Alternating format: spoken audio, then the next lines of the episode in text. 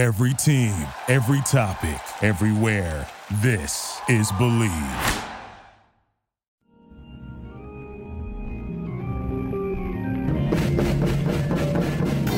Welcome back to another episode of the Comedy Bureau Field Report. The Comedy Bureau Field Report, of course, is a member of the Believe podcast family. That is exactly why this podcast is named reads as Believe in the Comedy Bureau Field Report. You know, you're probably not believing in anything right now, so I dare not ask you to believe in a podcast, much less one about comedy. But still, thank you for tuning in. And uh, I had nothing to do with the Believe thing; it's just the name of the network. Uh, enough of that malarkey. Uh, this week's illustrious uh, guest, as they're all illustrious, um, is a comedy photographer, a guy on the beat. Has been before the pandemic. Has been when there are safe, distanced, masked outdoor shows. Um, and he takes some damn fine shots. I I I might add. Andrew Max Lever, everybody. Thank you. What a nice, what a nice intro. Thank you. Very welcome. Very welcome. Speaking from the heart, uh, you know, Oh, extemporaneously. I did not prepare that. Just wanted to brag. How are you doing, That's Andrew? how I know it's real. That's the dream. I'm doing great. You know, all things considered, just uh, surviving and thriving. You know. Yeah. What What's uh, your quarantine sitch? Where Where are you at? Uh, well, I'm in. L- I'm still in LA. I'm in Echo Park. Um, and uh, yeah, I uh, I'm not shooting shows. Uh, you know, during this, this lockdown. Um, you know, for obvious reasons. Right. but, uh, oh, this, you know, I- this l- most latest lockdown. Yeah, this most latest lockdown. Yeah, um, which we can dive into uh, at some point. But you know, I, I have some thoughts on why and how and ugh, that they waited so long. But you know, you know, we, we don't need to dive into that right now. But No, uh, yeah, so I've just been kind of I've been kind of hunkering down. I'm working on my Twitch channel. Um, Cool. I stream photo editing and I stream gaming with comics and I do interviews and stuff like that. Shout So it out. Where's, that. what's That's also the, just what's just the off handle, man? six, Twitch.tv. Oh, And I again? recommend Twitch to everybody. All comics should be on Twitch, I think. right. What do you? And we uh, can talk about that. That's a much happier thing to talk about later. So We. I want to get into all of it. We'll get into I- all of it. Yeah. The world's our oyster. the world is our oyster as much as it can be in our apartment. Yeah. And we're allergic to shellfish. So Uh, do, you, do you do you mess with self, shellfish? oh I do. I do. My my yeah, I'm worried though that any second I'm gonna develop an allergy because Right. my mom developed an allergy to shellfish at 30 and I am now 30. So I'm worried that all of a sudden I'll eat sushi and then I'll inflate. Oh man, Which As- is a shame because I love sushi. right, right, right, right. Yeah. As a person who is very anti shellfish, explain to me what That's you shellfish really like, huh? That's shellfish of you. Oh But- yeah. Yeah, see what I did there? That's why I'm not a comic, but go ahead. No, no, no, no. I'm, I, I think I'm, I'm seeing the logic here. It just there need to be like another beat or two. But um, All right. Thank, well, thanks for the punch ups, but hey, uh, I'm but go on. Tell me about your experience with shellfish.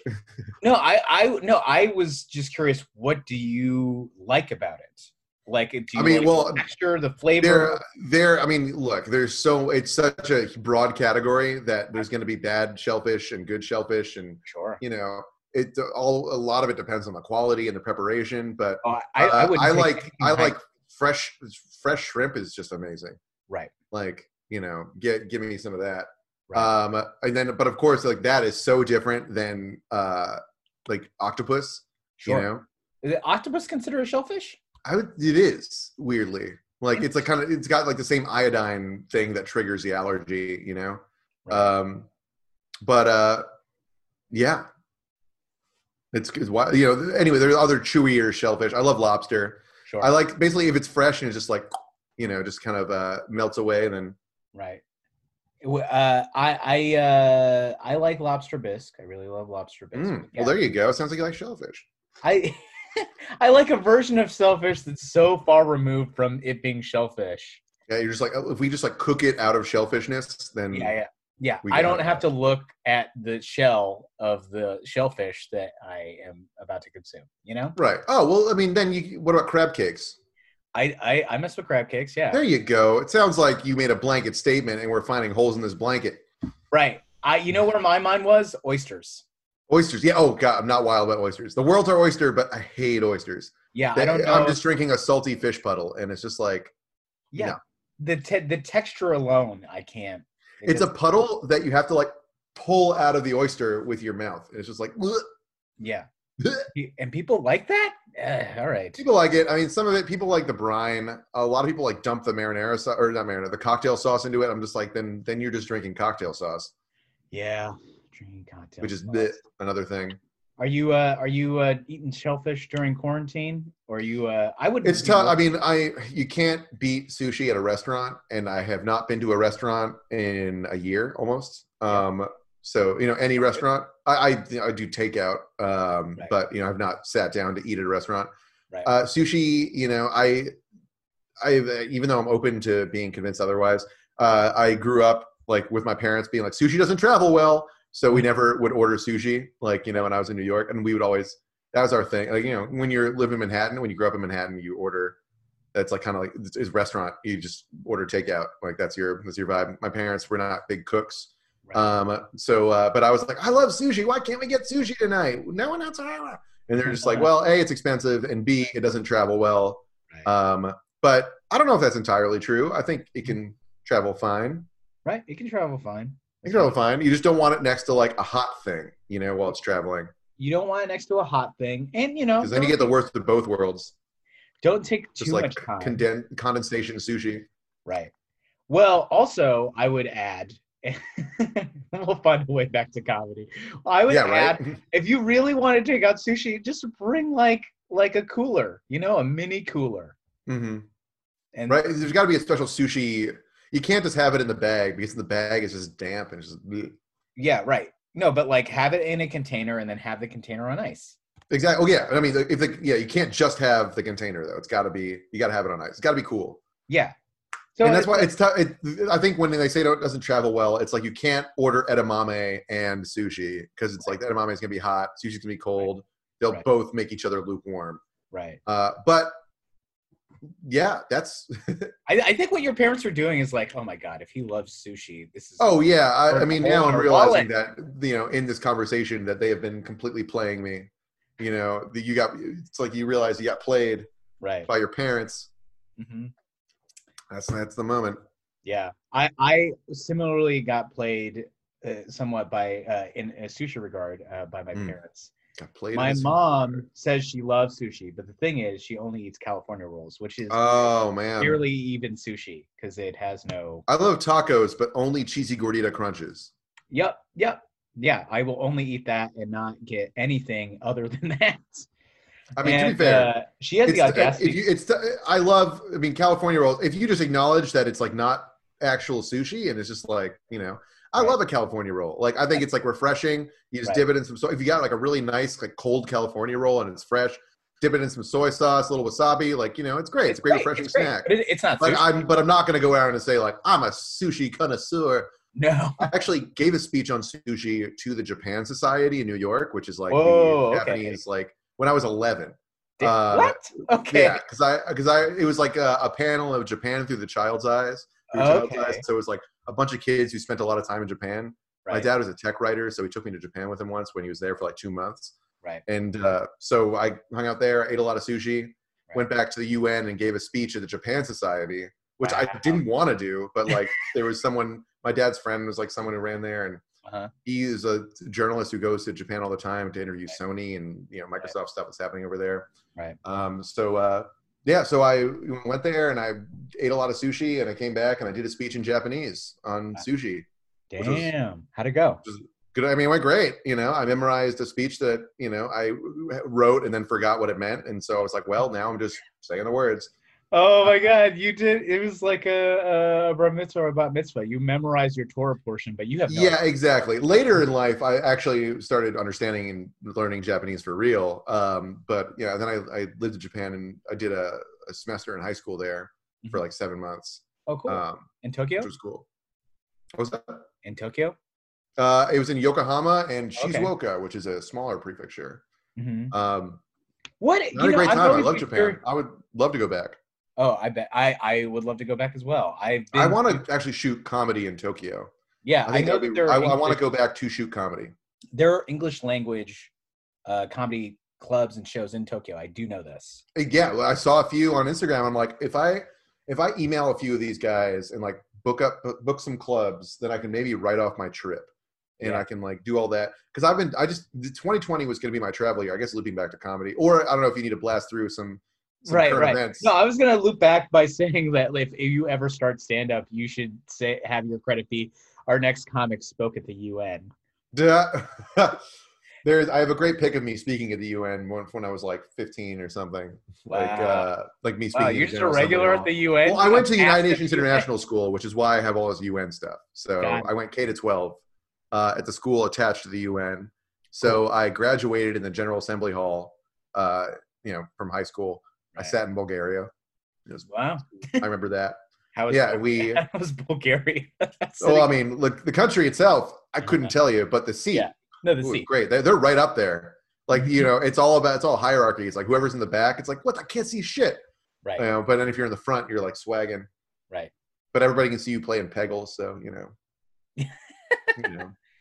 That's awesome, man. I had no idea that you did all that. Uh, that's very cool. And I do. I mean, I think all of us are just dying to travel, go out, see comedy, do comedy. Yeah, 2020 was gonna be travel year, but you know, obvious reasons. Um, I mean, but luckily, that meant that I had a lot of savings, so I was able to like hunker down for a long time. right. Um, you know, using my travel money to not travel, specifically Right. to, the opposite of travel. yeah. Um, do do a permanent staycation. Um, right. Yeah. You know, God, hopefully not permanent. I'm hoping. Semi-permanent. Yeah. fingers I hope- crossed. I'm hoping that middle of next year. Right. We should see a, a non-zero difference in how we're living our lives. I don't think we're ever going to get back to normal, I, but I don't think we also want to get back to normal. There's a lot of stuff that we're realizing was really fucked up right. about our normal lives. Yeah, we'll get in more to that later, but yeah, the normal. We'll get back to a version of normal, but it's not going to be. Yeah, we'll get back to a point where we can greet other people and like not worry about Mhm. killing them or someone they know. And Right. that is that is something that will be a positive development. Yeah, absolutely. Um, let's get into some news stories and then uh, more into what you've been doing in this time. Um,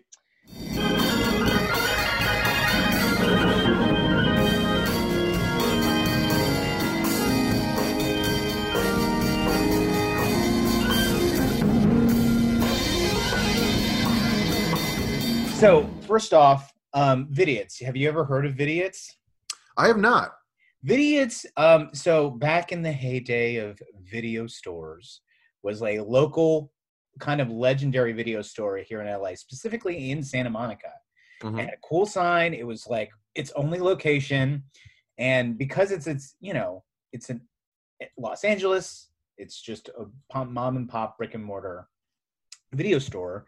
It had such wide selection and you could actually like go into very niche specific genres or interna- international like it wasn't your blockbuster or anything like that it's like you know Mhm. like criterion for and is in terms of like uh how, what your fare would be at blockbuster in terms of looking at that stuff so they closed down a few years ago but Mhm. stayed afloat as a foundation for like film and tv ed- education and then last year they announced that they were going to uh, kind of revive themselves reimagine themselves as a theater Hmm. um, in Eagle Rock. They were going to take over this space called the Eagle. It was this sort of rundown, uh, forgotten space Mhm. that no one was using. It was going to be torn down, but they took up a bid to um, be like a, a kind of Cinefamily. Were you ever around for that?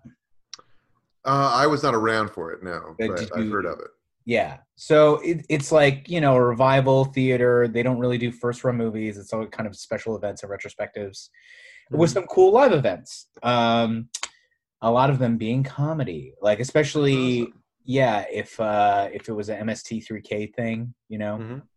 um, comics like interrupting a movie or giving commentary, that also happened a lot at Cinefamily, and this would probably be the same. Now, you know, with lockdown and quarantine and COVID, uh, things opening, re uh, closing, everything's up in the air, and certainly there's been a lot of things that closed. But this, um, as of this week, they they still intend to open the space, which is uh, heartening to hear. After you know, just one by one, you hear closures or um, just kind of just shifts in directions for all these venues that had existed, were going to exist, uh, like the Satellite here in LA, Mhm. which was like kind of a local favorite for music, dancing, and just a bit of comedy, mostly on Sundays. Um, they're going to reopen as a restaurant, um, and they're not going to do any live shows anymore. So, so Hmm. we that's what they say. We don't know.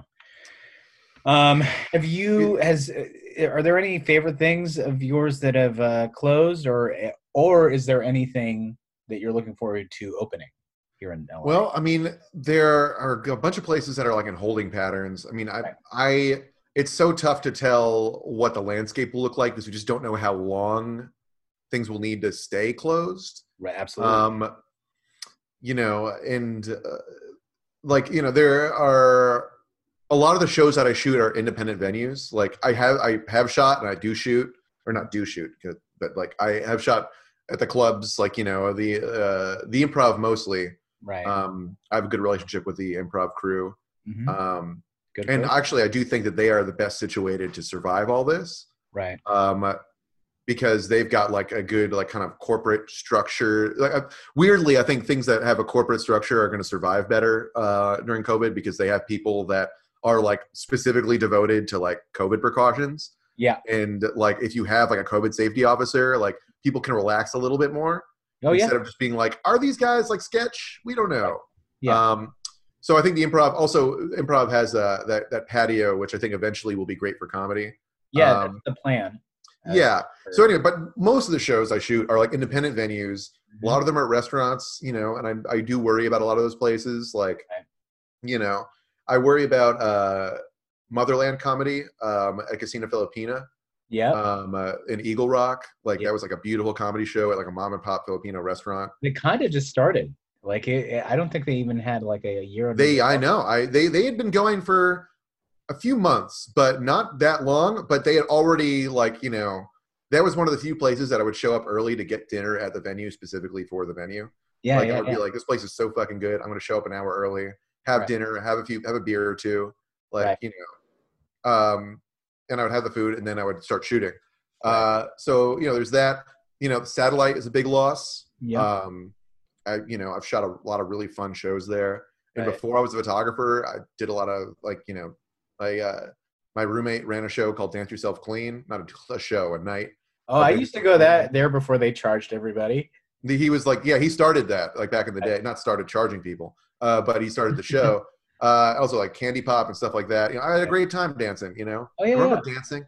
Ah, uh, oh, I do. yeah but uh you know it's uh that was you know that was a mid-20s me and um then uh yeah you know so i missed that the satellite was great i mean lady hammer was a great show there when they did like the all uh, female lineup run by melissa gruen Right. an amazing right. producer Yeah, I remember. I know Um, Melissa. Yeah. you know melissa you know but you know i'd like to say for the for the viewers for the podcast podcast enjoyers Yeah. um Shout out but to. uh you know smaller venue i worry about the smaller venues uh but also i do think that the nature of these indie shows is that they're flexible right. um you know you got shows like ocean mike we'll dive into this later that was a long answer uh Right. but you know i'll tell you more about my favorite shows and how i think they'll survive later but right. you know Yeah. but yeah I- I, the satellite was the big loss i do I, I you know it's a shame about that Yeah, and I can only hope that something, someone. i hope i i, I am hopeful they'll come back because like- i don't think like- anyone's going to take the space while this is No. happening No, no, not the space. I think they're actually going to use the space to be a restaurant. Um, Hmm.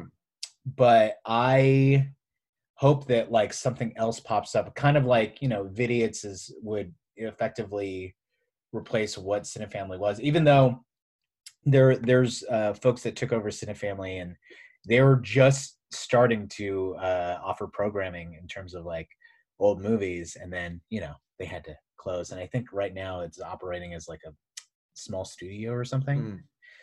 Hmm. Um, but that will all have to be revealed in I'm gonna guess March or April. We'll, we we don't know.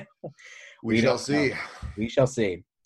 Um, next story here is the third annual iHeartRadio Podcast Awards just announced their nominees. Mhm. Now, I was not even aware that iHeartRadio had a podcast awards. I mean, I knew that there was I mean, some it makes sense it makes sense. It also doesn't that ring a little fishy to you that so a network uh, or a media conglomerate, I should say, that has a specific podcast network is hosting their own podcast awards. I mean, I think it, I wouldn't say it's fishy. It makes sense for them, but I, I do think that we should also like take it with a grain of salt, you know, because Right. it's not like it's not yeah, it's not a uh, a storied uh, electoral tradition like the Golden Globes where Right. we know they're being completely objective.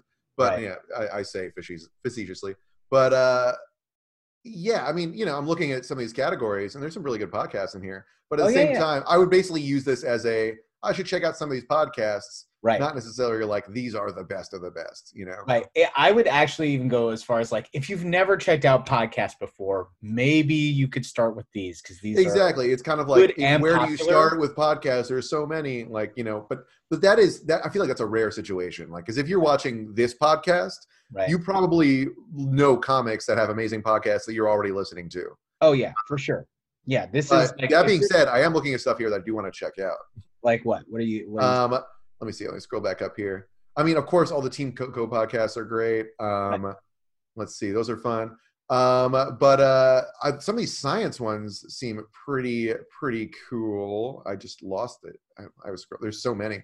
Well, while you're um, looking through it, I will say the best comedy podcast nominees are Con- Conan. uh, well then of course look at that. iheartradio their own podcast appears in several of these categories. I, I mean, the, see, uh, uh, I don't Yeah.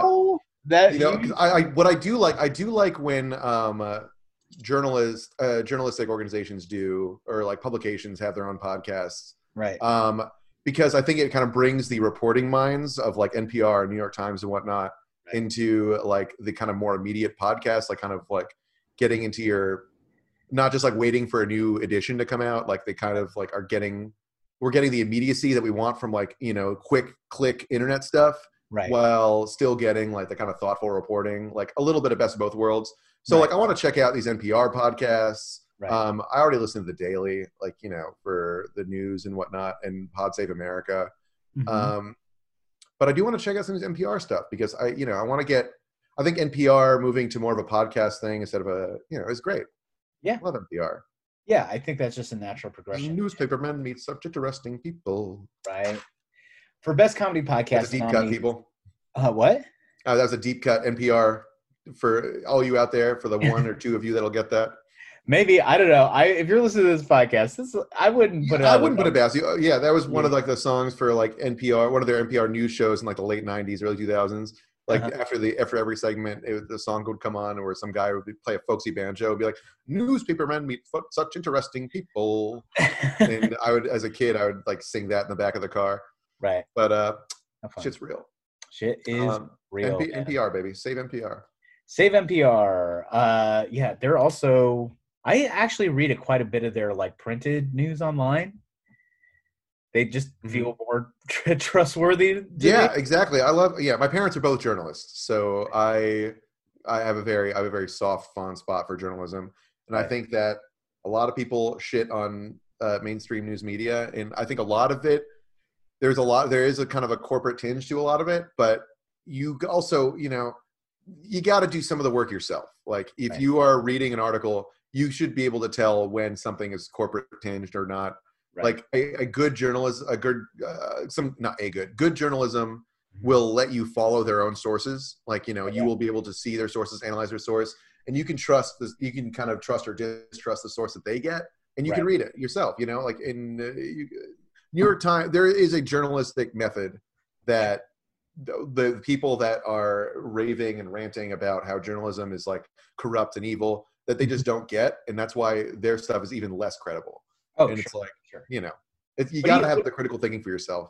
Yeah, I, I would tell me what you think of this because this is how I can uh, consume news. I go on Google News, and then what I like about that is you could see eight different versions of the same story from different Mhm. places, and like I won't read all of them, but I'll read like some of them. Um, you know, I probably will skip Fox News, Fox News yeah or the Daily Mirror.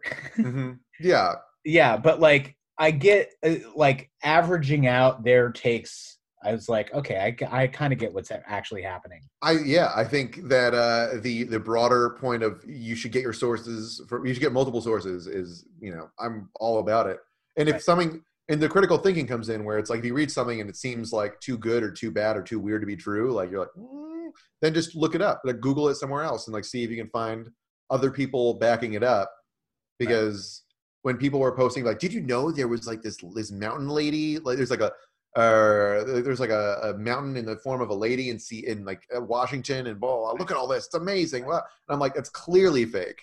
Like, you know, that is a CGI image, and people are just, no, it's in the news. I'm like, it's in like you know the sun, Right. You know, Yeah. like come on, yeah. it's That- been yeah. Uh, I love From reading Newsmax. I, I love reading the science news, and unfortunately, that's where so much misinformation comes in, especially if it's like in uh, the Daily Mail or the, Yeah. Also, if a news article says uh, if it says in the headline "breaking," then it's fake news. yeah, yes, It's fake.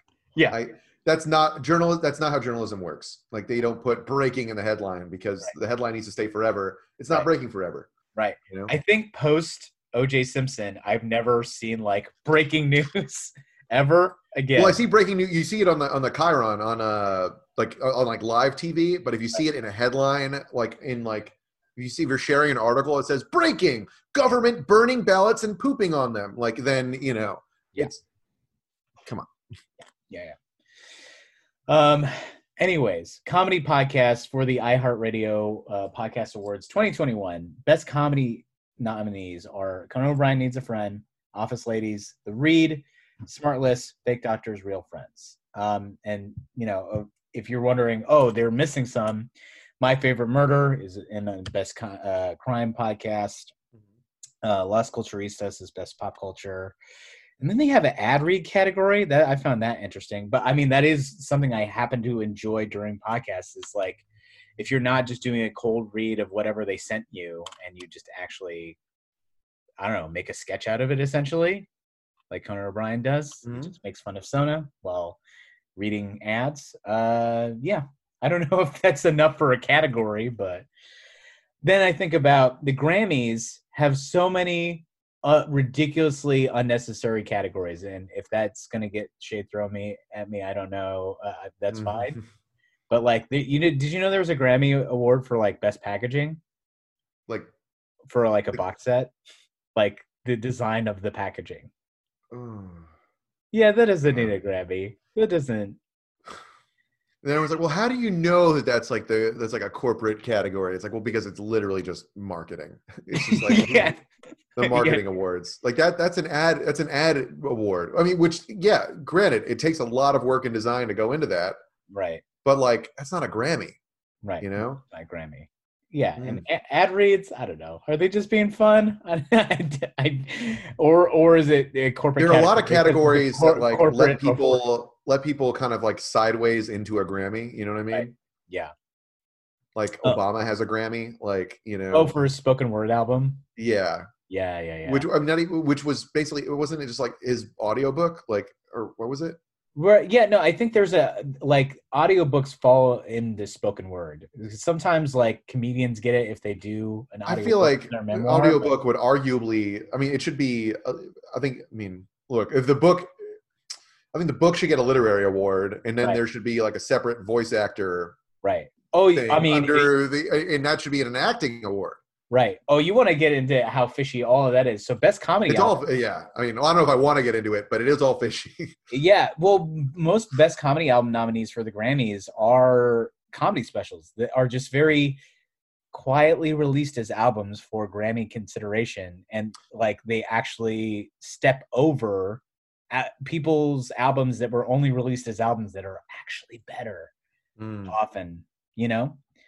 Um, and like this year, as I was pointing out in a previous episode, like Jerry Seinfeld got nominated for best comedy album off of his latest special on Netflix.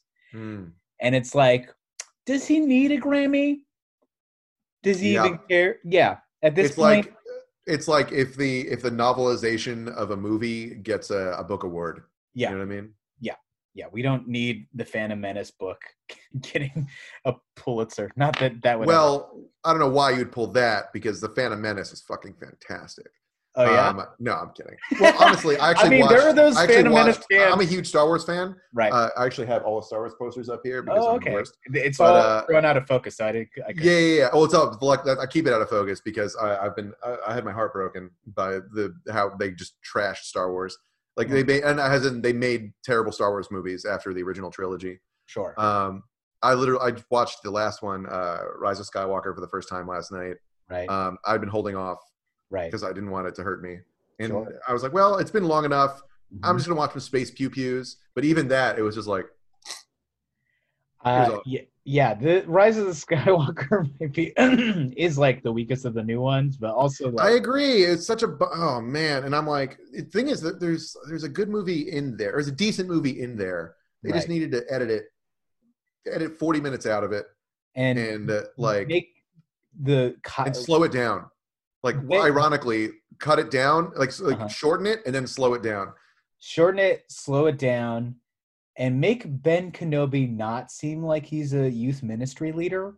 Oh That's the look that he was also, rocking. yeah, I when when Rey kissed Ben, I was like, what is that? I was like, he is a mass murderer and killed his dad, and like, didn't he like also kill your family or something? Like, you know, I forget exactly what, but like, this guy is like a war criminal. Like, I'm not Right. just like just because he's wearing like a loose linen Kanye shirt, I'm like not on board with him yet. No, Like, he is like done the bare minimum. Like, Right. you know, men who do the bare minimum, like, we shouldn't. Ugh. right. And they, I mean, yeah, they they talk to each other telekinetically, but Yeah, but he has been gaslighting her and like, you know, Hmm? he basically he, he has been manipulating her the whole time. Yep. It- it is not a an even relationship. Oh No. god. no, no. This is not a Star Wars podcast, but I'm No, glad it's not. got through that. Uh, I think it's important. It is a cultural touchstone still, and uh, man, that was a real letdown at the end. Ugh. Um, last thing uh, that I want to mention: Natalie Palamides's latest special, Nate, or latest first hour special, latest hour special, uh, came out recently. Um, it is probably unlike any comedy special that has been uh, released, maybe ever, but certainly in recent memory. Mhm. Uh, it is not stand up; it is a solo show. Uh, and even outside of it being a solo show, I mean, you could argue that um, Hannah Gadsby's uh, special, um, not Douglas. Why, why can I not? Oh my- I know I know which one you're talking about. Right, Um, right, right. The the one that everyone uh, talked about, and uh, okay, I'm not gonna forgive myself Uh, unless I come up with the name of this. Uh, and this is so I'm just gonna Embarrassing. I'm just gonna put an end to it. Nanette. Nanette. Yeah, well, that okay. That's why the wires were getting crossed because Nate, Nanette, it's really close. Yeah. N- Nanette. Nanate, Nanate. Oh God, what a There you special! go. that Yeah, that's be. just gonna that's just gonna confuse you even more. But yeah, Nanette. Uh, I don't. I, Nate. yeah. It Yeah. Was, that was great. I, I, I, I, it was definitely crossing, uh, or like kind of like like blurring uh, categories, but I liked it. Right. And so does this. Uh, I, Nanette was very much a solo show, and then they I yeah, I've never had the pleasure of meeting Natalie, but uh, a good buddy of mine, who's another great comedy photographer, Greg Feiner, actually has some of the my favorite comedy photos ever of Right. her doing some material from uh, this special right, like a like a year or so ago. right. Some of the best, the, like the best photos I've ever seen, and you could just tell that she's Yeah. crushing it. Well, that that's one thing that's really great about. I mean, so it's a one Natalie Natalie Palamides who created a, and performs the show, uh, dresses up as a, uh character Nate as Mhm. a man, and uh, it's you know a real exploration of toxic masculinity uh, in now times and reckoning with it and what that has done to the male psyche and the psyche of everybody else. Um, but because she dresses up as a character and is very much interactive with the audience, it is very much a visually appealing special where most specials are just like it's a nicely lit stage maybe there's some interesting things that are in the background but uh have you watched it at all I haven't seen it yet. No, it's great i mean I, natalie I know. I can't wait. Um, Natalie, I will say it, it does some of the most daring, like out of this world, like com- you know, comedy. Like you know, it, you'd re- it's really up to her how she just like singularly imagines these characters and what it means and the commentary that it leaves on. But it, most of all, it's pretty just absurdly funny. Um, Mhm. there are there is like an emotional arc that is uh, i mean you go for a ride on this because it is like i was saying um a commentary on toxic masculinity. So there there's so much that is uh you know dealing with the, what the audience is uh, feeling and how they're doing and then how you as the viewer watching it secondhand how you're feeling about that. And uh you know consent is like a big Mhm. theme of it and so there are uncomfortable moments and then that gets cut the tension gets cut uh almost as an example of what hannah gadsby was talking about in Nanette and um yeah it is i think one of the most important specials in recent memory. It's one of the best of- uh in recent memory and definitely um i think for this year like the special to close out 2020 would be something like this something that's so Nice. wild and out of the box and definitely make it makes us reckon with ourselves while also laughing hmm yeah I feel like Um, we're getting to the end of the wave of specials that were recorded before COVID. You know what I mean? oh yeah for sure and that's so it's going to be i think it's going to be an interesting interesting crest to see what happens right after that to see like you know will there be like this wave of specials that are happening during covid? Like you know there the- how are they going to advertise that? Like if it gets worse will they hold off on releasing them even if they i you know already have them in the can? Was that? I think that's what they're doing.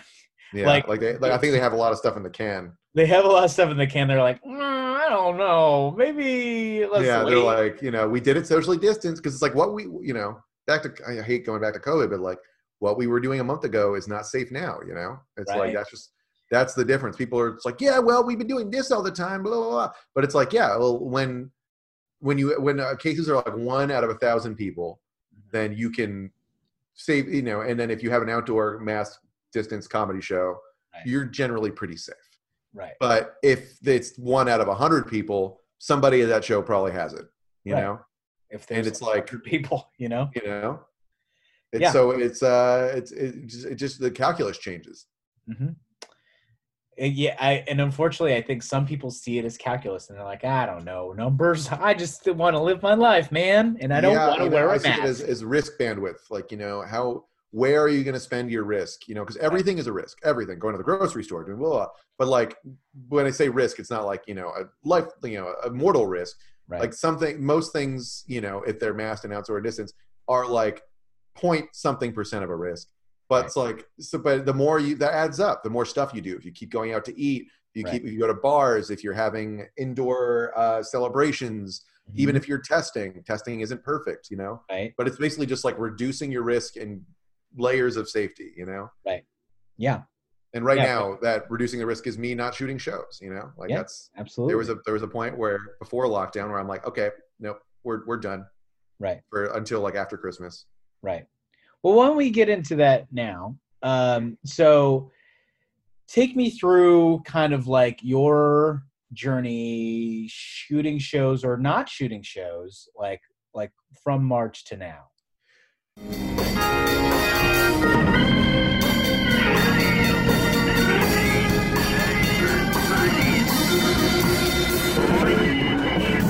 Yeah, well, I hadn't. I started shooting shows again. I didn't shoot. So you know, of course, when it all started in March, uh, the last show I shot was Valley Poppins, Mike Falzone show. Uh, great, you know, happy that was my last show. Happy Right. to do it. March 17th, March 9th, actually. That was that my last show.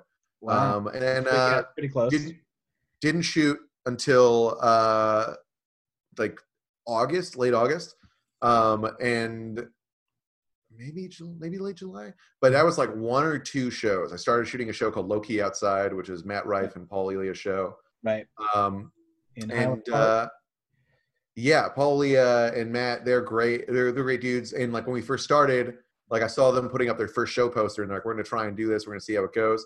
I What month messaged was them like, "What are your COVID precautions?" What was that? what month was that? Their This first was trying to remember if it was July, late July, early August. okay. Um, I don't really remember. It was late summer. Mhm. Um, and uh, you know, and I insisted pretty hard on like, Mhm. there's got to be masks at all times. Like you know, even if it's outside. I feel like now you guys are like on a, the the cutting the, the the spearhead of the new comedy, and if people see like people cutting corners, that will be the tone. Right. Uh, but if we can establish like a baseline of like quality shows, outdoor, distance, masked, like Right. being the three things. They also had temperature checks, but temperature checks are useless. Um, you know, like unless you were like sickly and dying, which you, would know anyway. Uh, you know, they're not going to catch. It's asymptomatic people that we're worried about. right. But uh, you know, if you're, you're doing that, the risk is you know minimal, and comics can do their jobs, and I can do my job, and people can like, you know, have a little something. Mhm. But uh, yeah, so we we did that, and then like I slowly started taking on a few more shows at a time, like you know, but still capped like at like two or three shows a week. I would Right. used to shoot like thirty to forty shows a month before COVID. oh um, shit. What were yeah, I would shoot like shoot? I would shoot like one to two shows a night. Yeah. Um, but uh, yeah, so I shot one to two shows a week. Mhm. Um, at like at my peak during this. Right. Um, and so there are a list of shows I would shoot like that. Like I knew I would walk away from shows that I got there. I'm like, oh wait, you like lied about your COVID precautions. Like, right. nobody here wearing a mask. Like I would walk away from those shows. I got there and I'm like, okay, uh, I'm keeping your deposit and leaving uh, Right. because this is just shady as fuck. right. Uh, Good on you, man. and I don't, because it's like, eh, yeah, I mean, it's not entirely altruistic of me. I mean, uh, while on one hand, I really care about the comedy community and I don't want anybody to get sick. I would never, you know, like I, I just, just as a human, I just care about them. Um, right. Absolutely. but the other hand, I don't want to be associated with people Mm-hmm. who will cut corners like that because it's a mindset, you know. Right. If you are willing to like, you know, kind of like push boundaries and cut corners to make something happen like that, like where are you cutting corners elsewhere? What Mm-hmm. else have you like kind of like shifted around, moved under the rug? Like what else you? I don't know. It's just like if you will, are willing to roll the dice with people's lives like that, yeah. like where else are you rolling the dice? You know, even though it's tough to imagine a harder dice roll than that. Did, um, did you get any pushback from them or like, oh, you know, I like, mean, they can push back, but like, it's just I won't shoot with you, you know. And it's just like you know, I, I it would be hard pressed to find somebody who would like having heard both arguments, being like, he didn't shoot because he didn't feel safe and didn't feel like we were being safe. Like, right. how do you argue with that? Like, you know, you like what- don't. Yeah, you don't. Like, it's just like I, I if someone is going to get mad at me for that, then I don't work with them. You know, Yeah. it's just it's not like I'm going to punish you. It's just like I don't think we're a good fit Right. and I'm fortunate enough that I'm able to kind of choose the work that I do. Sure. Um, and that is like that's a that's a a bonus for me. Just you know, meaning that I've managed to like make you know kind of like enough relationships that I'm able to kind of you know kind of guide my own path. right. Uh, and that's that's a very fortunate position to be in for a freelance photographer. Right. Um, but also it's a responsibility because I know there are a lot of comics that look not just me. There are other photographer comedy photographers out there as well Mhm. who feel the same way and have the same situation where comics look at their Instagram stories and are like, that's the show I want to do. right. So if I put a show up where I didn't feel safe, Mhm. uh, I wouldn't feel good sending a comics there, right. You know? Absolutely. I yeah, I, I think we both feel that responsibility uh in you know, like you were saying, setting the tone because Yeah. And quick shout out to the safe shows, uh, Ocean Mike, a comedy show, LA, Yep. um, uh, you know, uh, what's it called? A low key outside. Right. Um, those are like the, the big three that I like, are, I felt super comfortable, super Yeah. safe. They would yell at people. They took their masks off. Like the comics, like when the host would go up there and be like, Hey, you put your mask on. What are you doing? Right. Like, you know, and that shit, that call out was great. That's not universal. Some shows would come up to me and be like, we have no power over them. We can't control them. I'm like, Right. yeah, you do. Like, Yeah. this is your show. yeah, you could you know? totally bounce them out. Yeah. Yeah. Then you don't have power over this. I- I'm leaving. Like, I would shout out Clowns in the Dark. I don't know if you got to go to that, but was that that was uh, which one? Clowns in the Dark? Oh, I'm not familiar. No. That was in Alhambra at Alhambra Park. All those uh, lyric Hyperion clubhouse clown clown folk would do. Mm. uh, Oh, the Lyric Hyperion. I hope they're going to be okay. That's another venue. I love Yeah, the Lyric. Me too, me too. I think there's going to be a lot of venues. They're already they're a nonprofit, but I feel like a bunch of venues are going to go that route to try to Hmm. stay open, survive. UCB is also doing that, uh, from what I understand. But Hmm. uh, yeah, they do it outside in a park. Um, everybody is distanced uh, and wearing masks, and then the performers like there's just Hmm. great. space for everyone. Yeah, to- there are some shows where it's like you have to get into like an elevator with people, or Yeah. like you know they do two like they cycle out. Like, You know, they're also full on shows where they're not even trying. You know, there Oh, was a. oh, am not going to name names, and, Right. But there are shows where they're just like indoor warehouse, no masks. Like Right. this was like. three Oh, I love ago. this. Uh, this this uh, detail. Mask optional. Mask optional. Yeah, you need a mask to get in. That's the that's the code word. If they say need a mask to get in, it means Yeah. that you're going to get COVID if you go there because everyone will take it off when they get in. Right. So that's like they they, they endorse that. right. Uh, but they, it's when masks required at all times. That's what you look for right. to you know feel good. So, all right. So, what do you look for? I mean, I know you named the three things, but like, all right, the, the phrasing. Well, that's just yeah, that's just the baseline. That's like Yeah. bare. You know, then what else do you look out for? I would have to also want to shoot your show. You know, Right. like you know, so if if you know someone random guy came up to me in the street being like, "Yo, you want to come shoot my outdoor mask distance thing?" and I'm like, I don't know you. Um, yeah. but uh you know great that you're being safe but what are you doing Right. um but uh yeah i mean and i feel like the people that are being safe Mhm. i've definitely noticed this. This is like you know like it's not like a not i'm not speculating. Right. they get the better lineups. They get incredible lineups. The comics who are doing nothing right now like the successful ones who are like i've had all these I've, you know i've had all the success. What am i going to do during covid?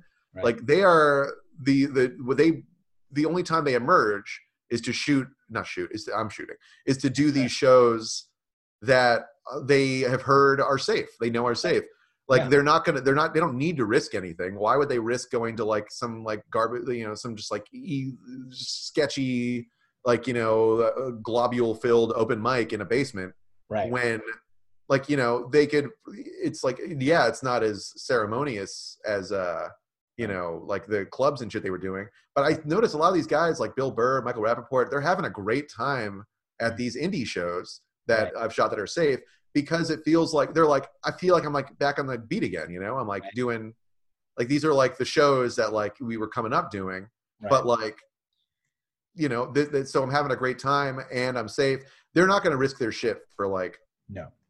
yeah they, they also wouldn't risk their reps because honestly Right. look i it, look, there's no i never threaten people it's not like i you know you know i will never work with you again if i see you doing this like you know.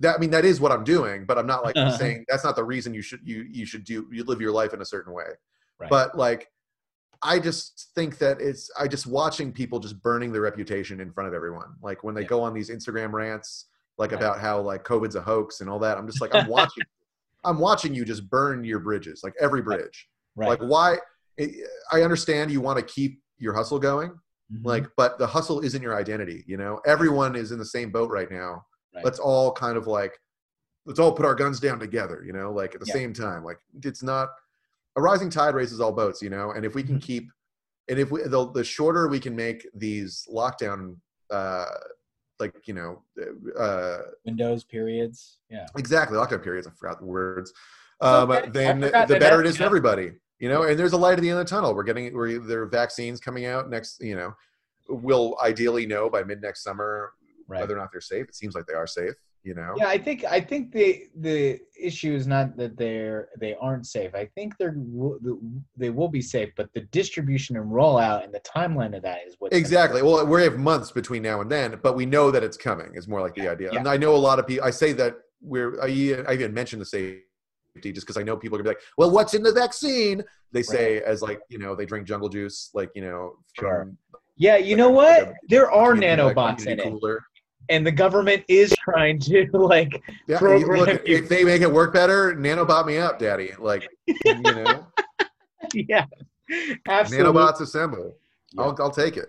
Yeah. Yeah. But anyway, I the point being is like we're all going through this together, and uh, comedy is not dead. Comedy will comedy will come back. It will Oh, yeah. always be there. We'll always need it.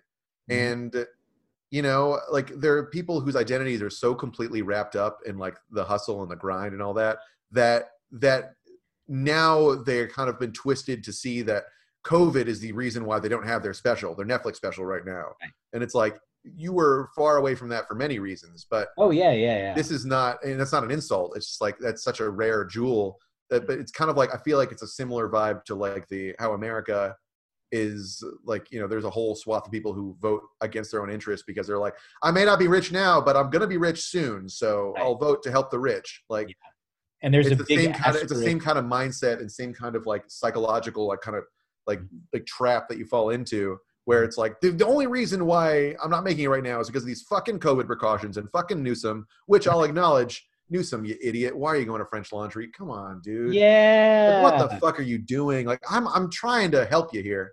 Right. Like, the but and but that doesn't mean that the things that he fucked up. That doesn't mean we should all fuck up. You know? no. Yeah, it just means that. God damn it, I'm, I'm mad at him. But for I'm mad at him for breaking his own rules, not for making the rules. Yeah, you know? I, breaking your own rules, especially at a time when I mean, like from the federal level down, there isn't like He should have known. Like, there's man- no reason he should have known. He yeah, there's should a known. There's a lack of a mandate and direction with how to handle COVID in our country, and so if there's somebody like at Newsom's level that is like issuing rules and then Yeah, breaking- especially when he's supposed to be like the icon of like the progressive, uh, like you know, uh, uh, approach to dealing with COVID. right, When you know, and it's like we, I mean, everyone's like, yeah, but businesses need to survive. Blah, blah, blah. I'm like, yeah, they do. I and I feel terrible, but like, you know, dining. If you dining is a reason is, is a is a cause, you know, like Right. if you are out there with your mask down and you're eating and you're chatting and you're laughing and you're talking, there are many businesses that are doing it right, and many people will go out to eat and they will do it like they say, where you have the mask on, bite up, bite up. But 99.9% of people are not doing that. You know, Sure. they're not. I mean, and they're and it's it's not their fault that we are going back. Really, we needed a top-down response, which we did not get from Trump, which we can go into. We shouldn't go into Trump. I don't think we should. But, uh, we- we don't. Like speaking, but we can. This is a good segue into Twitch. I've Mhm. met a lot of amazing people, photographers, comedians all over the world through Twitch Yeah. and they are looking at us in complete just like shock and shocked awe right, like how the hell are we fucking this up so badly uh, because australia is now covid free like i think there's some states that may have a few cases but in Right. australia but the, there are other states like you know in melbourne um, they haven't had a case in like a month and it's the reason why is because they had a very strict lockdown right, where like they had like a bunch of crybabies arguing about it, being like, "Well, we think with the economy," and it's like, Uh-huh. "No, "Well, we're going to pay you to stay home, and it may not be exactly as much as you made, but it'll be enough to let you survive." right. And then it's going to be like it's going to be a hard lockdown for five, six months, but it paid off. They now are living COVID free, and Right. they're out there doing everything that we are like, you know, pretending that we it's safe to do, you know, Right. but they are doing it right right. like and it's just it's just freaking ridiculous Mhm. also yeah no i'm not going to go into the trump news but anyway that does segue into twitch which i highly recommend every comic get into especially now if you're doing an ig live show stop sleeping switch it to twitch uh, because Wait, but first off, roll roll it back. How'd you get into Twitch uh, during the? I got into Twitch because I was like, I need to do something during this crazy lockdown. I need to figure out some way to. What, kind what of like- was this? This is summertime. This Like, was in much- like May or uh, All right, April May, or right, so May. I was like, on. what am I going to do here? Right. So I started kind of like you know popping into Twitch to see some people see what other creatives were doing. right. Um, I was I, I wanted to stream. I was like curious about whether or not streaming my photo editing would be a good idea. Right. like, am I good enough? But like, then you realize that it's really just like, uh, if I'm going to do the work anyway of editing, right. I may as well have some people like hanging out with me.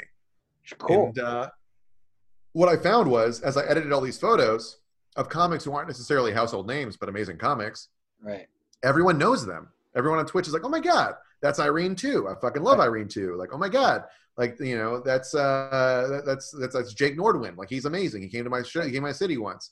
And they're like, "Are they on Twitch? Like, I want it." And I realized that they were all like clamoring for all these comics to get on Twitch Right. because they want to watch funny people do something. That Right. like they could either a podcast. It doesn't need to be gaming. Twitch isn't just gaming. Right. Um, they want to watch funny people, ideally who they recognize, but even if not, the Twitch will drive people to your Instagrams Mhm. um, and your clips and whatnot. If they just like watch you just like hanging out, even if you're like once a week, just like bring in a guest and interview them and just like literally just chat with someone for an hour, have tea with them, you Right. know, just do something.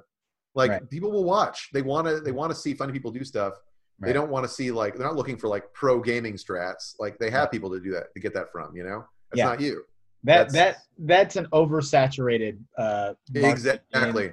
there are a lot of a lot of people that go on there to like and just like play Call of Duty and sit there silently, you know. And I'm like, they're not they're not there to watch you just play Call of Duty like in the middle of the road. Because no matter how good you are, Call of Duty, no matter how good you think you are, you're not good. Like compared Right. to people on Twitch. Like Right. people on Twitch, like that's their job. Call of Duty.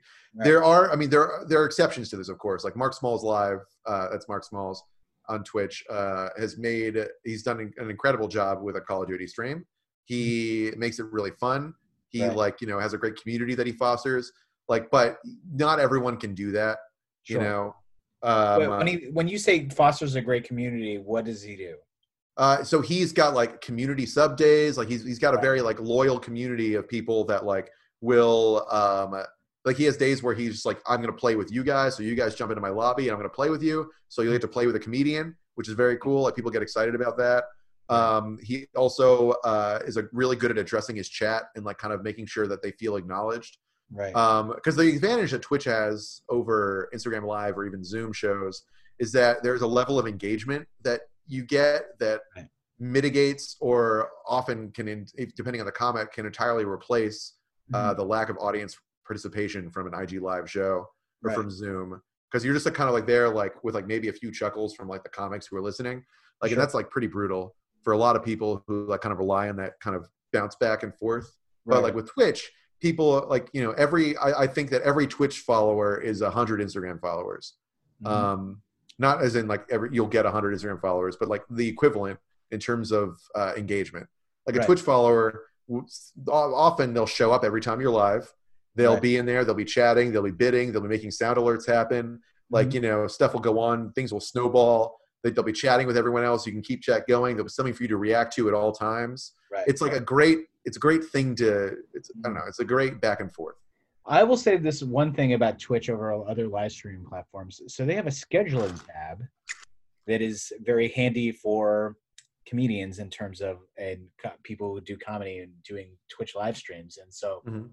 um, part of the frustrating part on my end during this time is like when and where is anything happening because people are very bad at promoting in general and they're become worse Hmm. but twitch made it easier to like you can just set up a schedule if it's a recurring thing you can just have it on there every week. Absolutely. I was just talking to morgan jay the other day he's been crushing it on twitch. He started like a month or two ago and he's Yeah, I now, had him on, um, like, he's now pushing a thousand and Yeah. he uh, does on mondays he writes songs live on twitch. On fridays he does a comedy game night where he just has comics on to play quiplash and stuff. Right. And he's been crushing it with those. Right. Um how hard like is is there a, a, barrier of entry in terms of not at all it's so easy like what was And? I, I so actually Morgan Jay, Andrew Orolfo, and I created a Discord for Mhm. anybody who's a comic who's looking to get into Twitch, just Right. like so you can have like a good baseline of people to like start following you and start like you know kind of getting a community going. We got Right. like forty or fifty people in there, and uh, you know like people who are like you know kind of some smaller Bay Area comics who just like have like two or three people watching at a time, Right. to like you know some larger guys like Morgan or like you know. Um, uh, uh, I think Jared Logan, like who's Oh, doing doing like all Stream of Blood, yeah. stuff, yeah which is the Stream of Blood, fucking awesome. right, right. Um, yeah. Oh my Shout god, love Stream of Blood. yeah There are a lot of great comics on Twitch right now, and it's just like a great run. You know, Mhm. like Max Eddy, I'd never heard of before this, Sure. and he's a yeah, he's a Bay Area comic, and he is he has created he's created an amazing community on Twitch. Mhm. Uh, and through that, we've actually become close friends. We now like play games on each other's Twitch channel. Mhm. We like, you know, uh, he'll like raid over. Raiding means send all your viewers over over to me when I'm editing photos. Like, Mm-hmm. Right. it's just it's just amazing. You know, the Yeah. and the people who are look people are looking for community right now, like more than anything.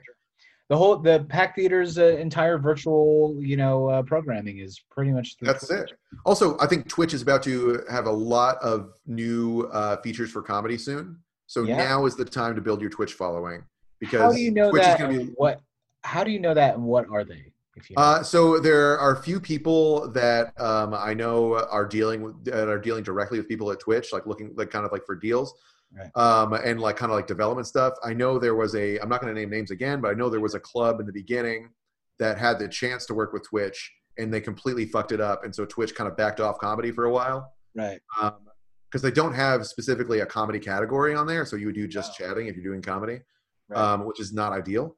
well Um, they, they, there there's a comedy category but i i Oh, looked there- there's a comedy category, but not a comedy like uh, as there should be. with there, and absolutely there should be. Yeah. And uh, I think that and that is coming. And I think and I think and because Twitch is going to be partnering with some comics. Mhm. Um, and so and they're gonna what and I think in the next few next month or two they're going to be dealing with that because there, there's been a lot of pressure to kind of get that going again. But Right. like yeah, they were like trying to work closely with his club and like making like big like cool like comedy streams and like kind of what they would what comedy would need like to thrive on Twitch. And this club just like completely like wrote them off, like didn't really pay attention to them, didn't answer their shit, and so they were like, "Fuck it, we're gone." Like you know, and uh, which is a real bummer. It's a disservice to the whole comedy community. and It's Right. really selfish on that club's part, but like, Right. you know, Yeah, and then you look at something like Planet Scum, which is uh, essentially born into Twitch, and Mhm. uh, it seems to be doing quite well. I had Chris Gethard on. A, yeah, there are people that are crushing on Twitch. You know, like they're like Ron Funches, Erik Griffin, uh, like you know, um, who else? Uh, Josh Potter, and these range from like super well thought out overlaid transition streams with like wipes and like you know logos and emotes and stuff. To like just streaming from your Xbox. Like you just hit stream on your Xbox and that's it. And they have like a little tab come up and it's just you with a head microphone. Yeah. And that's it. You know, it's so the barrier to entry is so little. And then as you grow, you can put more into it if you want. What is the most innovative thing you've seen on Twitch for comedy? Uh, well, it's not from a comic. Uh, there's a guy who is an actor who uh, scams scammers. Okay, So- cool, cool, cool. Eleven thousand people tune into his streams every day, which I mean, is that sounds that that's a great hook. It's great. And so yeah, he goes in there and he has a timer up and he calls scammers back. He has a number that like you know kind of is open to scammers. They call and he calls them back and he'll have like a guest actor on and they have voice modulators and whatnot and also they do voices and characters Right. and they try and waste as much time of the scammer as possible and they have a timer going sure. and uh, like you know the they're fucking hilarious. Uh, it's Kitboga is Uh-huh. the name K I T B O G A and I like kind of randomly stumbled on it and I I couldn't look away. They Right. the their record was like nine hours. Wow. They like got a, like a guy on there being like, "All right, are you in the room? Are you ready to read me the code?" And he's like, "Yeah, code. Which code are you looking for?" Well, hold on, Martha. Are you know the code? And then we're like, well, "I'm making a roast." And he's like, "Hold on, he's making a roast. Can you put you on hold?" Then he put them on hold, and then like you know, and it's just like, and he's sometimes he does all the voices. Other Right. times he has other people come in, Mhm. and it's great. And they're like, "What are we doing today? Are we doing like the old switch and flip, like you know, play?" Right. Uh, and it's great. And that kind of stuff is awesome. You could do anything on Twitch. You could have your podcast. right. You could have, um, you know, That makes me uh, think of Brendan edit, like which is what uh, I do. Like, I know a lot of other comedy photographers edit as well now. Yeah. You Oh, they- could they- do they art. do I know Jordan Dahl does his uh, D and D drawing on Twitch, and he's just like there. oh, shout out Jordan Dahl. Love Jordan. Dahl. Yeah. Jordan Dahl is an amazing. Yeah, he was on Stream of Blood the other day, which was awesome. Yeah, Um, he is an amazing uh, comic and good friend and streamer. Yeah. um, and uh illustrator. and yeah, he is so good. He's such a good artist, and he has such a cool art style. So if you follow twitch.tv slash razorlou, Mhm. R A Z O R L O U, you will see his amazing streams. Yeah. And he's a great animator too. So he animates the little things, his little drawings on his stream to like pop up, and you could like redeem like 200 chat points, which Right. you just get for just lurking in the chat. It's not money. Uh, to like have like like little cartoon bats fly across the screen. He'll go bats, like you know and so he reacts to it and so that's like the level of interaction you get you feel like you're actually engaging with someone right. instead of you know just like watching an instagram live show on your phone and Right. you're like great yeah, you have to and, and the people that have made instagram live work what they what they do on it is so compelling that it could have been done on any platform yeah that's the thing like instagram you're just doing it you're you're succeeding despite instagram live and not because of it right uh And it's not namely, and i think instagram live was important for the beginning of quarantine when we were Yeah. like figuring shit out right, um, you know. But then and then the kind of like Zoom kind of came in, but we are past the point where I think that we need to move past Zoom for comedy shows. I think.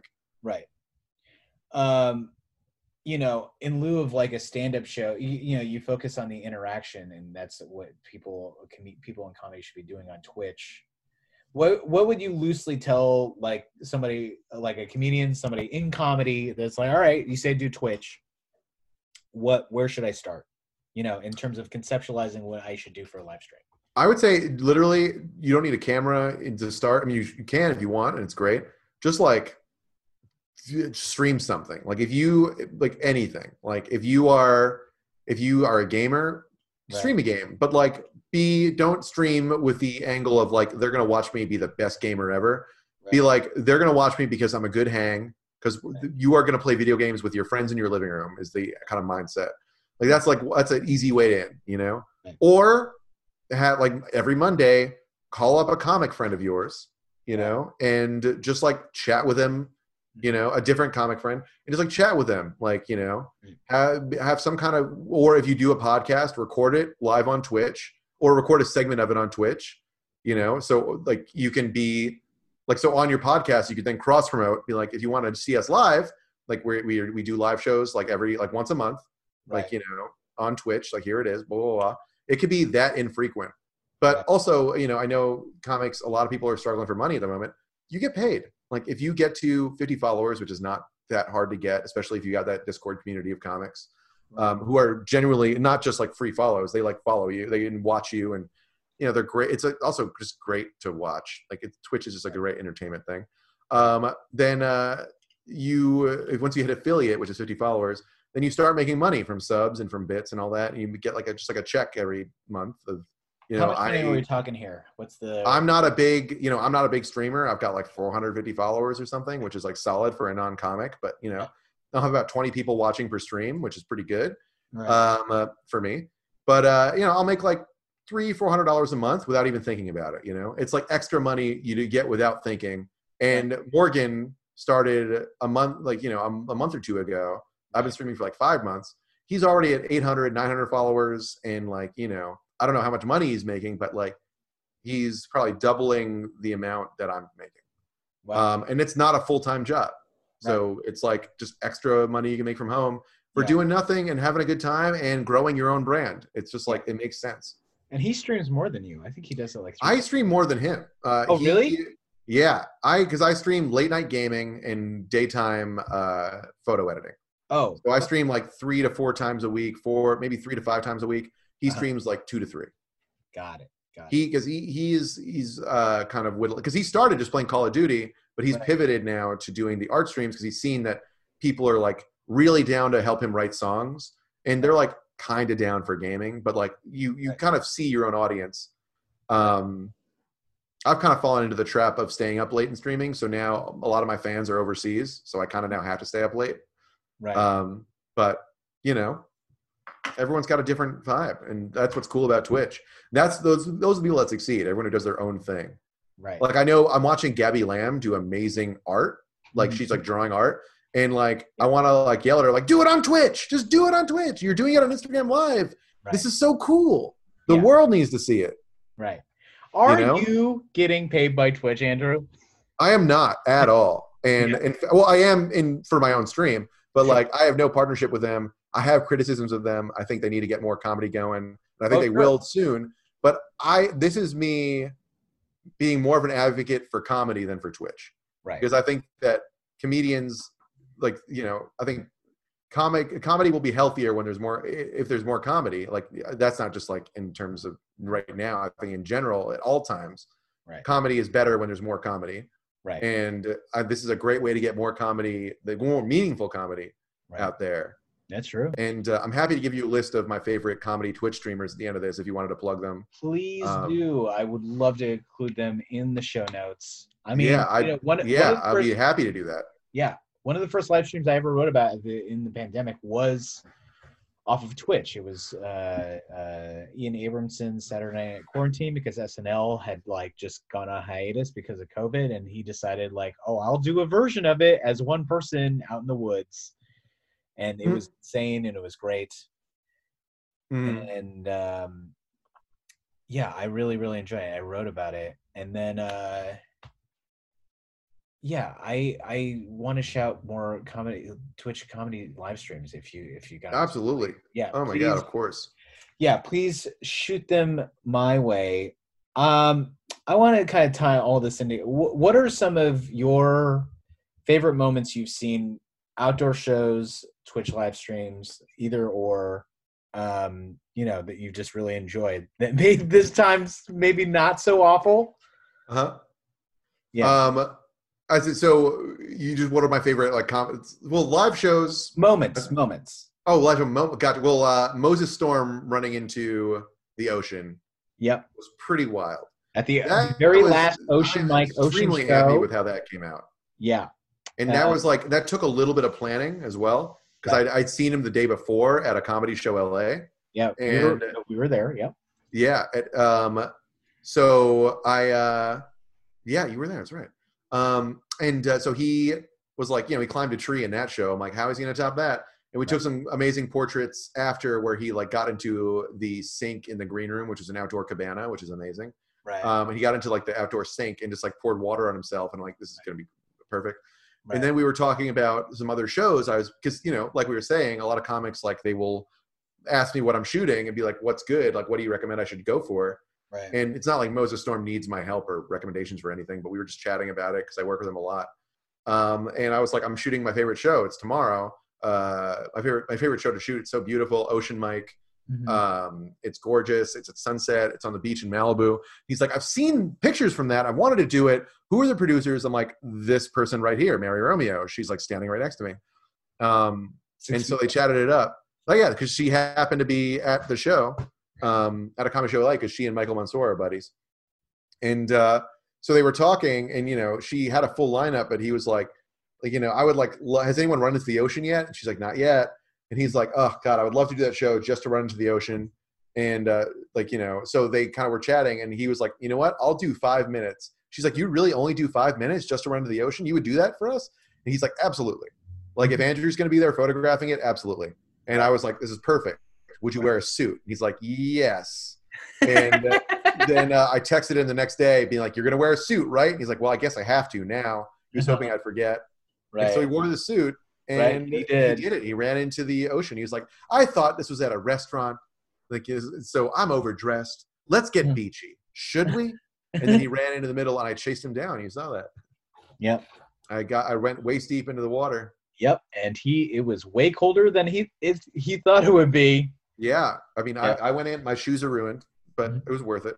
It was worth it. So I got I- those I- pics of Moses in a storm, in a storm, in a suit, Mm-hmm. uh, coming out of the water, looking like Daniel Craig. Oh yeah, it Oh. was it was pretty great. I caught video of it, and there's vi- there's video of it on the co- at the Comedy Bureau Instagram page. Uh, yeah, I caught Moses coming out of the water, trying to he he. I thought, uh, he- I think he thought that he was going to sprint back to the mic, but he did not count on being so cold and so damp and Mm. wet. So he like fell while running. Yeah. Oh my And- God, it's so good. Yeah, and I, you know, I think he probably conceptualized that he would have to feign perhaps being tired or whatever. No, but he really did uh, not have his breath with him when he got. Yeah. Like, Oh yeah. my God, he like full. He went in. He did. He he did some laps. He swam. He Right. didn't just like duck in and out. He did it. And I Yeah, love so that was that was probably one of my favorite moments. Yeah. And also with that, so he even I don't know if this was planned or it just ended up happening, but like when he got back to the mic after being in the ocean, his notebook got wet. So Yeah, that was the thing. read. I don't think he. I don't think he planned that. I don't think he planned bringing his comedy notebook into the water because I I looked flip through some of the pics. I'm like, there's writing on every page, like dense Oh, writing, and I'm like, right. oh no. right. But it was perfect for the photos. Oh yeah. Oh man, that's gotta be so great.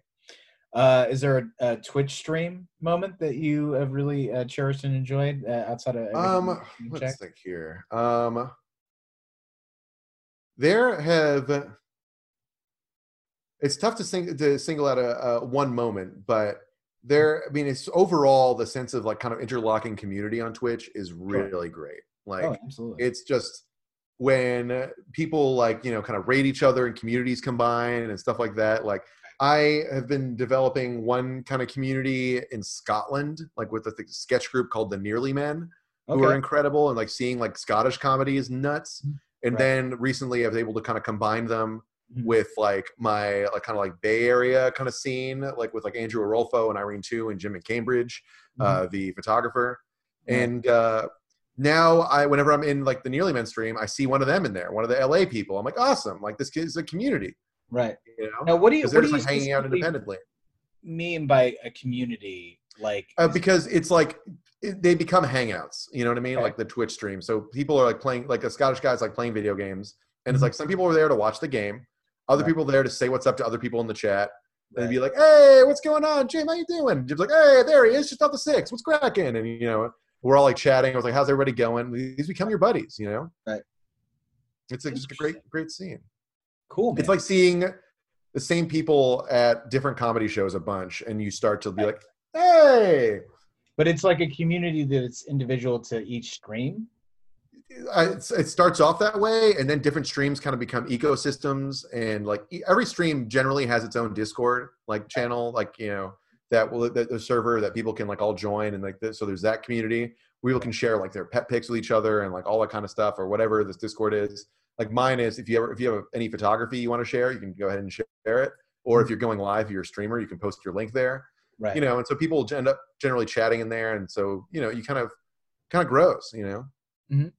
And uh, yeah That's great, man.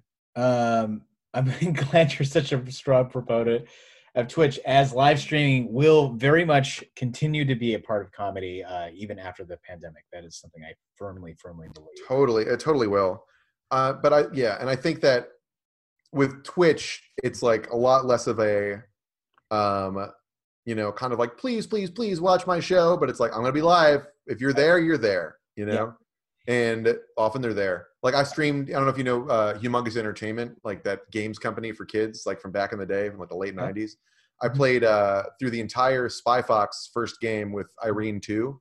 Yeah. like we like both like got on stream and we just like played spy fox like Sure. the whole story Mhm. and it was amazing we had like a whole like a great amount of viewers like you know a lot of people went to go follow her after that because i had a little chat bot be like follow irene tu she's who i'm playing with right. like you know Mhm. and uh it was great yeah.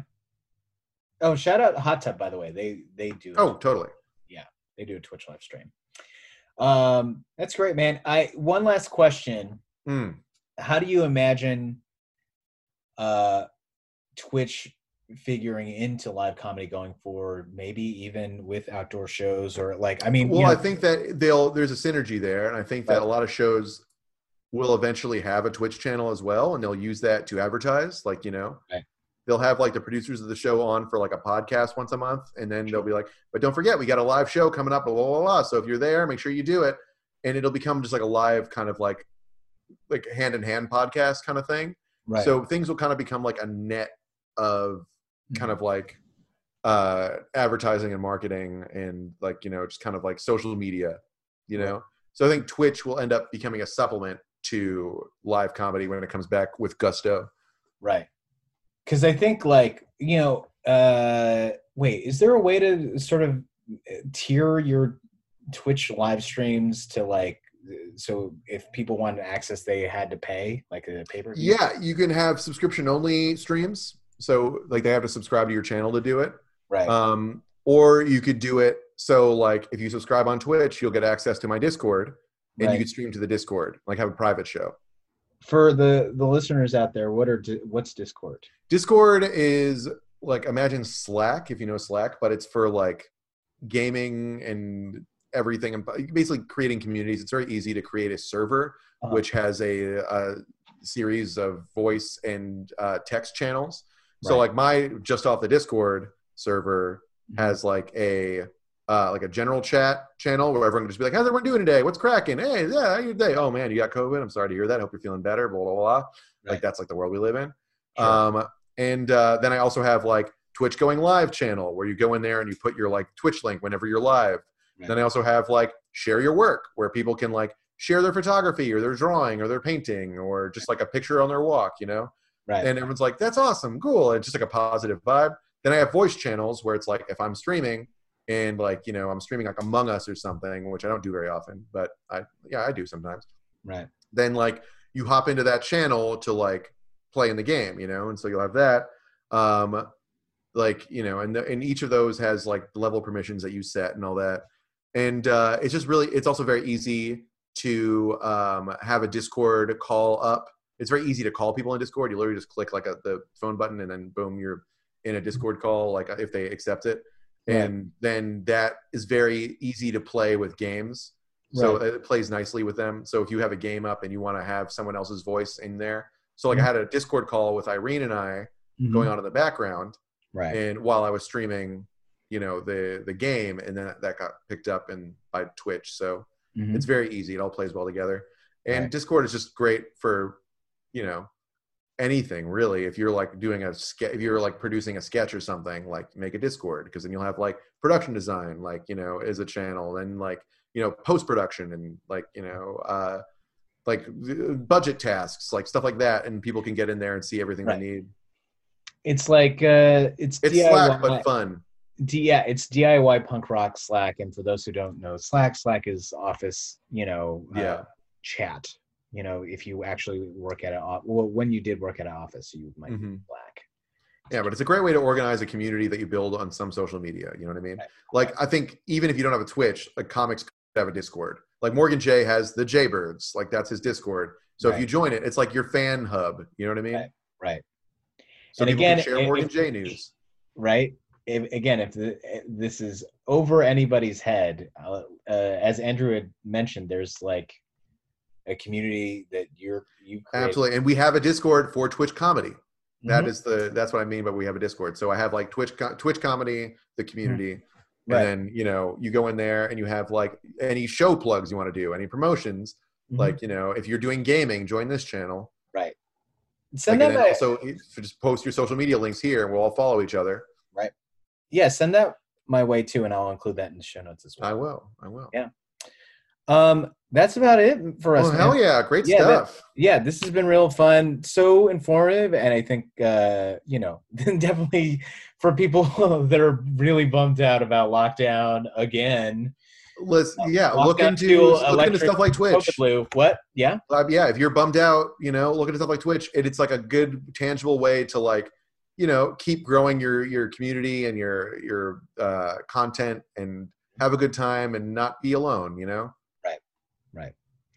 Um, is there anything else you would like to plug? Where can people find Well, you? you can follow my Twitch at twitch.tv slash just off the six. Right. Um, what else? You can follow me on Instagram at Instagram, uh, you know, just off the six. That's me. Right. Um, but uh, what else? I mean, there are other like, uh, yeah, I mean, I could always plug other amazing photographers, but I feel like I just give you a list, you did. you know, and uh, you know, and then you can you can plop those at some point. But Right.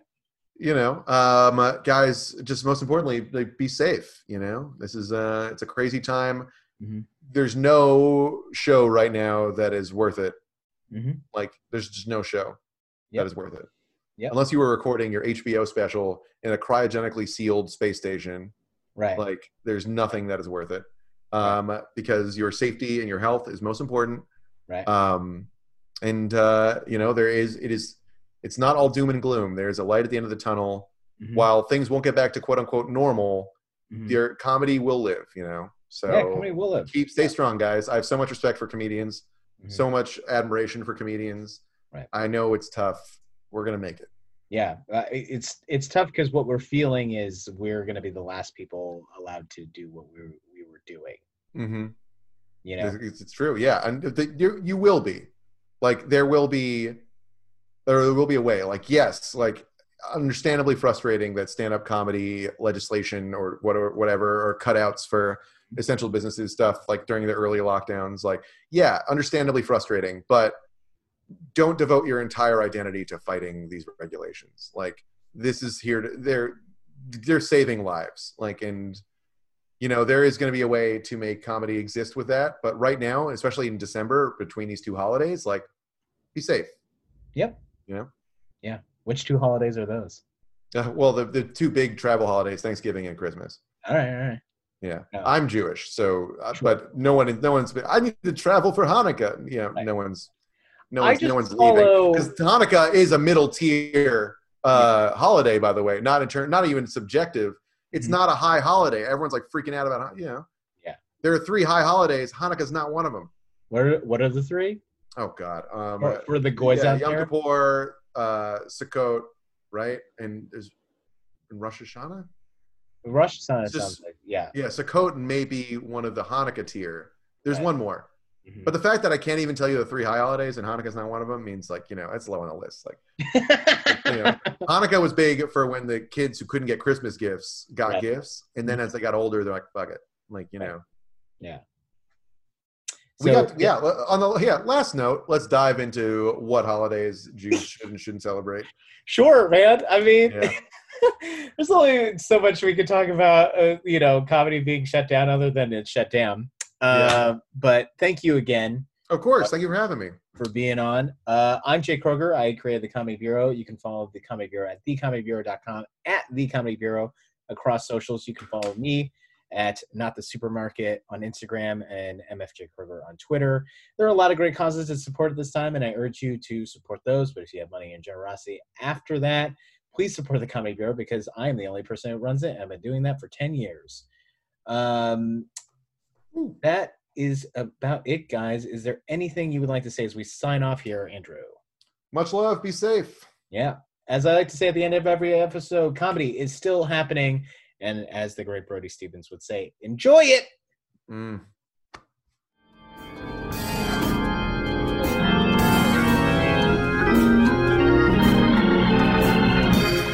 The Comedy Bureau Field Report is recorded, produced, and edited by Jake Kroger.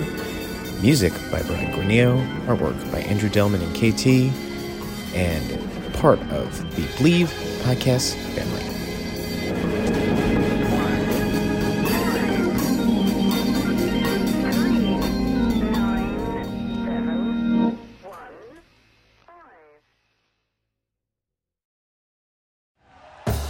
Thank you for listening to Bleav. You can show support to your host by subscribing to the show and giving us a five star rating on your preferred platform. Check us out at Bleav.com and search for B L E A V on YouTube.